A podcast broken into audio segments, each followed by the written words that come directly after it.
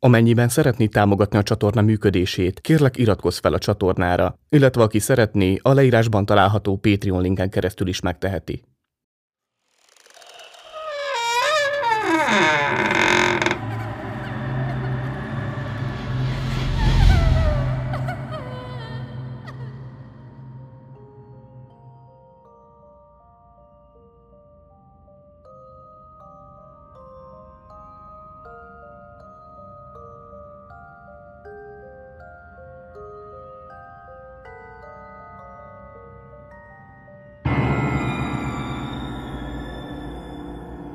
Gyors kaja.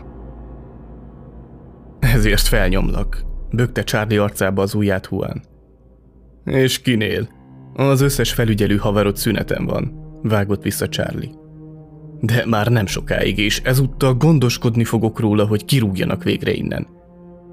Számomra ez nem tűnik túl egészséges döntésnek. Nem ijesztesz meg, mint itt mindenki mást. Nem érdekel, hogy te vagy a legnagyobb, legmenőbb és legféltebb kemény fiú a vágóhídon. Charlie szeme égett a dűtől. Juan felé lendítette az állatkábító pisztolyt, a fejéhez tartotta, majd megnyomta a kioldó gombot. Juan eszméletlenül zuhant a jószágok közé. Charlie füttyentett, George pedig odarohant. Mi történt? Útban volt, mondta Charlie. Na jó, vigyük ki ezt az átkozott spiclit, felelte George. Nem lehet, ingatta a fejét Charlie. Fel fog dobni, amint magához tér. Akkor mit akarsz csinálni? Charlie szeme felcsillant, és mosolyra húzódott a szája. Segíts, mondta.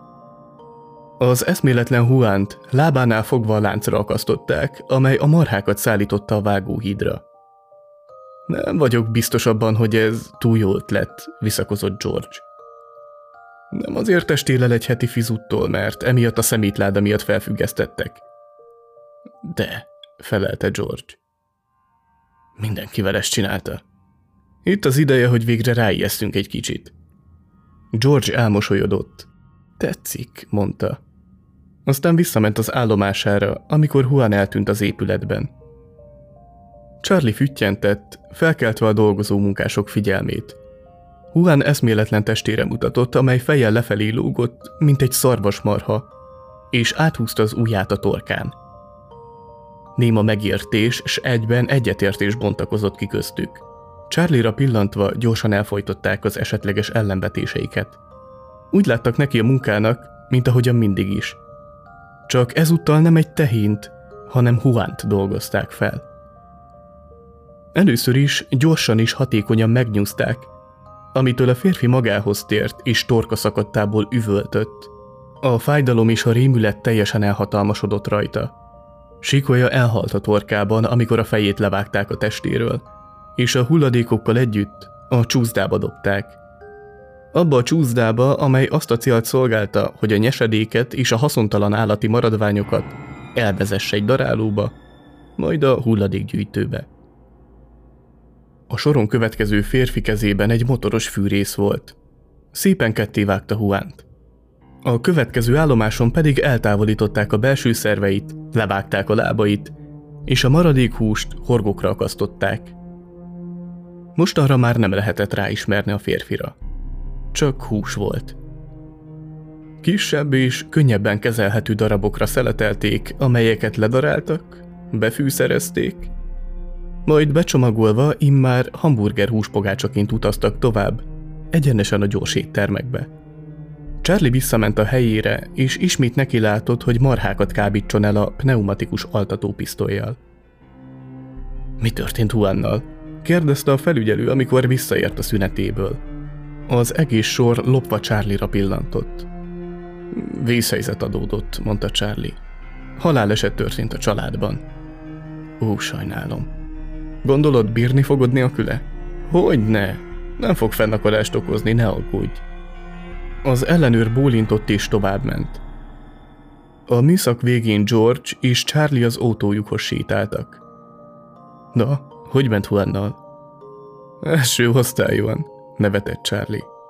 Ó, bárcsak láthattam volna az arcát, amikor magához tért és elengedtétek. Hát azt mondta, hogy ezért a pokolra jutok. Mondta, és nagyot kordult a gyomra. Hú, de megéheztem. Hát, én is tudnék enni. Mit szólnál egy jó hamburgerhez? kérdezte Charlie.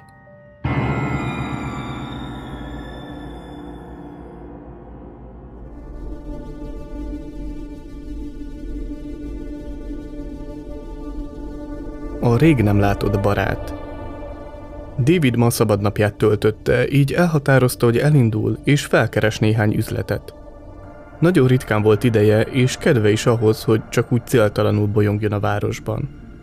A nyár rohamtempóban közeledett, a ruhatára pedig igen viharvertnek tűnt, még a saját véleménye szerint is. Péntek lévén nem kellett korán kelnie, és másnap sem várták a munkahelyén. Ez a nap tökéletesnek ígérkezett arra, hogy beszerezzen néhány új rövidnadrágot és pólót. A belvárosban olyan nagy forgalommal találta szemben magát, mintha mindenki pont ezen a napon kezdte volna meg a nyári vakációját. David kifejezetten nem szerette a tömeget, de ha már rászánta magát is elindult, nem fordult vissza. Nagyon ritkán mozdult ki. Élete gyakorlatilag a lakása és a munkahelye közötti ingázásból állt. Már jó néhány éve egyedül élt, így túlzott igényei nem voltak. Ha tehette, még a boltba sem ment. Leginkább a közeli gyorséttermek is kifőzdék vendége volt, akik ki is szállítottak. Csak néhány kattintás és saját otthonának kényelmében vacsorázhatott. Az ebédet pedig rendszerint megoldotta a munkahelyi étkezdében. Szerette az ottani konyhát, a gyerekkorára emlékeztette. Mindig eszébe jutottak azok az emlékek, amikor az iskola menzáján ebédelt – bár nem Michelin csillagos séfek dolgoztak ott sem, de David mégis kedvelte. A nem túl magas minőségű ételeket pedig jócskán kompenzálta az, hogy Betty ragyogó mosolyában gyönyörködhetett tevés közben. Betty két évvel felette járt, de mindig is odáig volt ért a David. Szeretett a lány társaságában lenni, de annyi bátorságot sosem tudott összeszedni, hogy ezt közölje is vele. Az évek alatt azonban nagyon jó viszonyt alakítottak ki, igazi barátokká váltak, ezt pedig nem akart elrontani azzal, ha esetleg visszautasítaná a közeledését. A férfinek nem volt túl sok barátja, mindig is magának való volt, de az a néhány ember, akiket a barátjának nevezett, mindig is közel álltak hozzá. Iskola után gyakran együtt töltötték az időt. Bicikliztek, vagy éppen csak múlatták az időt a közeli patakparton. Nem messze onnan állt egy kis ház. Az a romos, rég elhagyatott házikó volt az erőd, ahol menedékre leltek, ha elkapt őket egy nyári zápor de ott itták meg az első sörüket, és szívták el az első, s egyben utolsó szál cigarettájukat is, amit Betty az apjától tulajdonított el egy óvatlan pillanatban. Davidnek mindig furcsa volt visszagondolni azokra az időkre. Nem szerette az elmúlást. Boldogsággal, de mégis szomorúan gondolt vissza azokra a gondtalan időkre, amikor még nem voltak kötelezettségei, amikor még szabadon azt csinálhatott, amit csak akart. De ez elmúlt. Felnőttek, és ezzel együtt ezek a baráti kapcsolatok is meggyengültek. Mindenki máshol tanult tovább általános iskola után, később pedig még messzebb kerültek egymástól, amikor az ország más-más pontjára költöztek. Valaki a munka, valaki a családalapítás miatt, sőt néhányan még az államot is elhagyták. Szerette volna visszahozni azokat az időket, de tudta, hogy az már nem lehetséges. Hol fogok itt parkolóhelyet találni? Gondolta David bosszankodva, amikor meglátta, hogy lépésben haladnak egymás után az autók a bevásárlóközpont parkolójába vezető sávban. Legszívesebben visszafordult volna, de már nem is tudott, ráadásul kifelé is ugyanilyen tömött sorban araszoltak a távozók. Ha már eljött idáig, legalább vesz egy pár ruhát, amiért indult, gondolta. Legalább 10 percen keresztül körözött, mire végre talált egy éppen megüresedni látszó parkolóhelyet. Lesben állt, mint valami ragadozó, ami a prédát készül becserkészni. Amint kikanyarodott az indulni készülő autó, David azonnal szedte a kormányt és leparkolt, ami ki sem hűlt helyre. Végre, gondolta, és határozott mozdulattal rántotta fel a kéziféket. Nem volt túl széles a hely, sikerült is kicsit ráállni a mellette lévő kocsira, de szerencsére nem annyira, hogy ne tudott volna kiszállni. Nagyon óvatosan nyitotta, centiről centire az ajtót, nehogy a másiknak üsse. Eszébe is jutott, hogy egy évvel ezelőtt, amikor legutóbb itt járt, valaki jó mélyen meghúzta a kocsiját, nem kis bosszúságot és nem kis kiadást okozva azzal neki. A plázába belépve tapasztalta, hogy bent sem jobb a helyzet. Alig lehetett mozdulni a tömegtől. Nem tudta felfogni, hogy az emberek mit tudnak annyit vásárolni.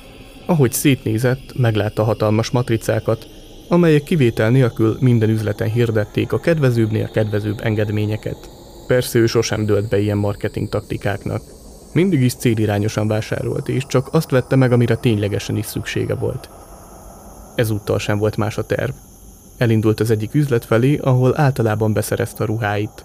Ez az üzlet csak férfi ruhákat árusított, ezért sokkal kevesebb vásárló volt bent, mint a többi boltban. A ruhák új illata rögtön megcsapta az orrát. Nem tudta, hogy bírják ezt elviselni azok, akik minden egyes nap itt dolgoznak. A szak csak a kisebbik akadály volt. De a hajtogatás? Na azt ki nem állhatta. Ha tehette volna, otthon is csak bedobja a szekrénybe a ruhákat, ahogy esik úgy puffan alapon, minek vele bajlódni. Csak hogy kiskorában az anyja ettől a falra tudott volna mászni, így kénytelen volt megtanulnia, hogy a szekrényben is rendnek kell uralkodni. Teljesen feleslegesnek látta egyébként, hiszen amint egy pólót kivett a többi közül, azonnal összegyűrődött az összes többi is. A világ legfeleslegesebb és a legértelmetlenebb dolga volt. Soha véget nem érő munka. Levet három rövid nadrágot a válfáról, majd bement velük a próbafülkébe. Ezeket szeretném felpróbálni, mutatta David a kezében lévő ruhadarabokat. Ezeket szeretném felpróbálni, mutatta David a kezében lévő ruhadarabokat az egyik eladónak. Természetesen, ott hátul, balra talált szabad fülkét. Ha esetleg a mérete lenne probléma, csak szóljon és egy kollégám vízbe nagyobbat vagy kisebbet, mondta a nő. David bement a talpalatnyi kis helyiségbe és elhúzta a függönyt. Minden oldalról hatalmas tükrök álltak, szépen megvilágítva. Bármelyik irányba is nézett, saját maga tekintett vissza az egész alakos tükrökből. Mintha csak egy vidámpark tükörtermében lenne. Igazán frusztráló, gondolta. Félában ugrálva próbálta levenni a cipőjét és nadrágját, hogy fel tudja próbálni az első nadrágot, amit kiszemelt magának. Sikerült abba a fülkébe bemennie, amelyikben nem volt szék, ahová leülhetett volna. Látszott, hogy nem volt rutinja ebben, de még szerencséje sem. Francba, morogta magában. A gyors éttermek kínálata nem éppen arról volt híres, hogy megőrzi mellettük az ember az alakját. Davidnek sikerült jó néhány kilót magára szednie, bár nem látszott a közel két méteres magassága miatt, de a rövid nadrág szűknek bizonyult. Bármennyire is próbálta behúzni a hasát, ha sikerült volna összehúzni a nadrág derekát, biztosan darabokra törte volna a tükröt a lepattanó gomb, így hát inkább nem erőltette. Elnézést! szólt ki a fülkéből. Igen, miben segíthetek? Ment oda egy szintén kedves lány, aki ugyanolyan fekete felsőt viselt, mint akivel az előbb találkozott. Tudna nekem ebből úgy két mérettel nagyobbat adni? Természetesen. Egy perc múlva ott is volt a nagyobb nadrággal. Parancsoljon, nyújtotta be a férfinak. Ezúttal sikerült a méretet eltalálni, így nem habozott tovább, kiment és leakasztott még kettőt ugyanabból a méretből, majd a kasszához sietett. A parkolóházba menet hallotta, amint valaki a nevét kiabálja. Megállt és hátrafordult. Ismerős volt számára ez a hang, de hirtelen nem tudta honnan. David, szia! köszönt az ismeretlen férfi. David értetlenül állt előtte és kérdő nézett rá. Nem ismersz meg? Peter vagyok, mondta nevetve. Peter, szia! Nyújtotta barátságosan a kezét, hogy üdvözölje a férfit. A gimnáziumi barátja volt az, aki felől már hosszú évek óta nem hallott semmit. Hogy vagy? Köszönöm, jól vagyok. Rég nem találkoztunk, mondta Peter. Esetleg lenne kedved meginni valamit? Hát miért is ne? Igazából teljesen ráérek, válaszolt David. Nagyszerű. Hová üljünk be? Mehetünk hozzám is, sör van a hűtőben. Peter beült David mellé a kocsiba, és elindultak David lakására. Peter még sohasem járt nála, és igazság szerint úgy érezte, hogy a barátja megfeledkezett róla. Mióta leérettségiztek, nem is beszéltek egymással. A tömbház előtt már sokkal könnyebb volt a parkolás, David leállította a motort, kivette az új ruhákat rejtő papírtáskát, és Peterrel együtt elindult be az épületbe. David a nyolcadik emeleten lakott, beszálltak a jobb napokat is látott liftbe, és elindultak felfelé. Na, és mióta vagy a városban? kérdezte David Peter felé fordulva. Nem rég, igazából még csak ma érkeztem. David nem így tervezte a napját, de örült annak, hogy egy rég nem látott baráttal töltheti az idejét. Belépve a kis lakásba, Peter körbenézett. Láthatta, hogy nem David volt a legpedánsabb ember a világon. Bocs a rendetlenségért, de egyáltalán nem számítottam vendégre, szabadkozott David, miközben az asztalról elpakolta a leveleket és az üres poharakat. A hűtőhöz ment és kivett két doboz sört. Gyere, ülj le. Mesélj magadról, mi történt az elmúlt néhány évben, kérdezte Peter. Tulajdonképpen sem izgalmas, mondta David. Érettségi után a főiskolán elvégeztem egy programozói képzést, és jelenleg egy kis cégnél informatikusként dolgozom. Veled mi a helyzet? Velem sem történt semmi, de nagyon sajnálom, hogy megszakadt köztünk a kapcsolat, mondta. Emlékszel még mennyi őrültséget csináltunk együtt? kérdezte nevetve Peter. David hazudott volna, ha azt mondja, hogy benne is olyan élénken élnek azok a múltbéli képek, amelyekről szemmel láthatóan úgy beszélt barátja, mintha csak tegnap történtek volna. Néhány emlékfoszlány azért derengett neki, de nem tudott volna konkrét esetet felidézni. Nem voltunk szentek, az biztos, felelte kis mosolyjal a szája szélén David. Na, és a csajokkal? Hogy állsz? kérdezte Peter. Nincs senkim jó ideje, felelte David szűkszavúan. Ugyan már nevetíts, bökte meg a vállát Peter. David nem tudta, hogy mire gondol pontosan barátja, hiszen régóta nem hallottak egymás felől. Az igaz, hogy volt egy lány, akivel ismerkedett, de annak már nagyon rég vége volt, és nem is tudhatott róla. Mit csinálsz a városban? kérdezte David. Hm, semmi érdekeset. Jöttem, mert szükséged volt rám. David most már emlékezett, hogy Peternek mindig is jó volt a humora. Még egy sört? kérdezte David. Hagyd, majd én hozom, felelte Peter, és felállt a székből, majd odasétált a hűtőszekrényhez. Miért nem kerestél? Hogy mondod? Amiatt a feslet nő miatt, igaz? Nem értem, miről beszélsz, Peter. Még hogy nem tudod. Ne hazudj nekem, David. Addig, amíg el nem kezdtél találkozgatni azzal a nővel, addig jól megvoltunk. Nagyon is jól. Folyton együtt lógtunk, aztán szépen lassan leépítettél. Az az igazság, hogy neked többet ért egy nő, mint a legjobb barátod. David ült az asztalnál, de még mindig nem értette, hogy Peter mégis miről beszél.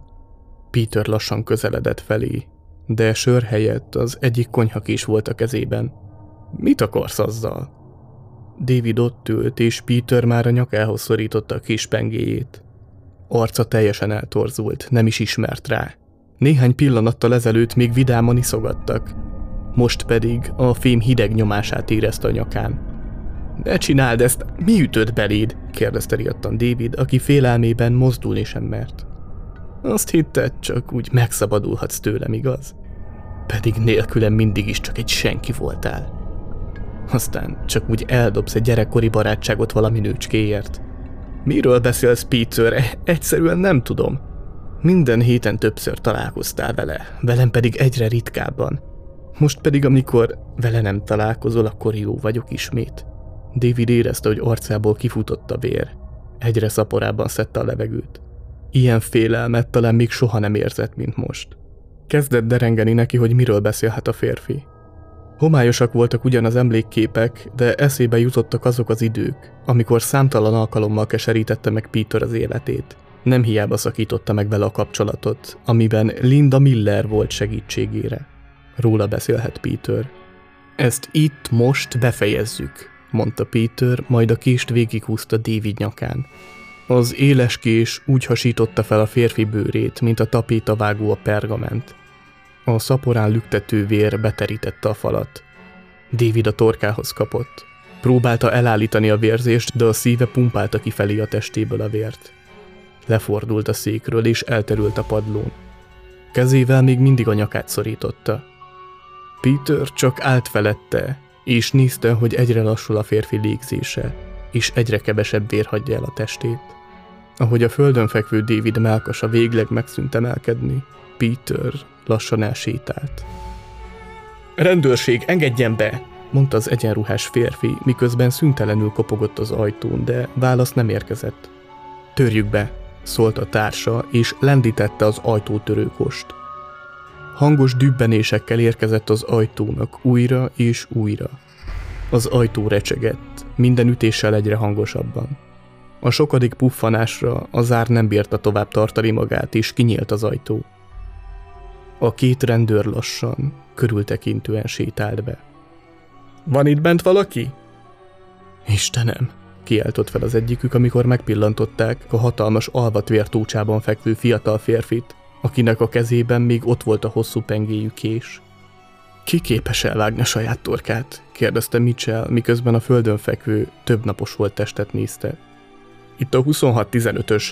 Helyszínelőket kérünk a St. Peter Street 20 alatti ház 8. emeletén lévő 414-es lakáshoz. Feltételezhetően egy öngyilkosság történt.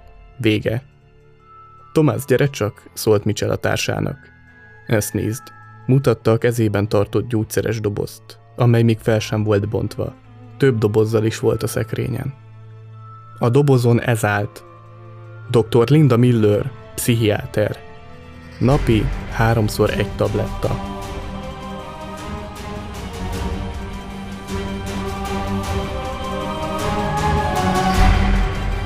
Ha tetszenek a történetek, és szívesen hallanál még hasonlókat az előadásomban, iratkozz fel a YouTube csatornára, de ha hozzám hasonlóan te is podcast rajongó vagy, akár borzonghatsz úgy is, hogy a kedvenc podcast platformodon hallgatod a műsoraimat. A YouTube csatorna és a podcastek közvetlen elérhetőségét a leírásban találod.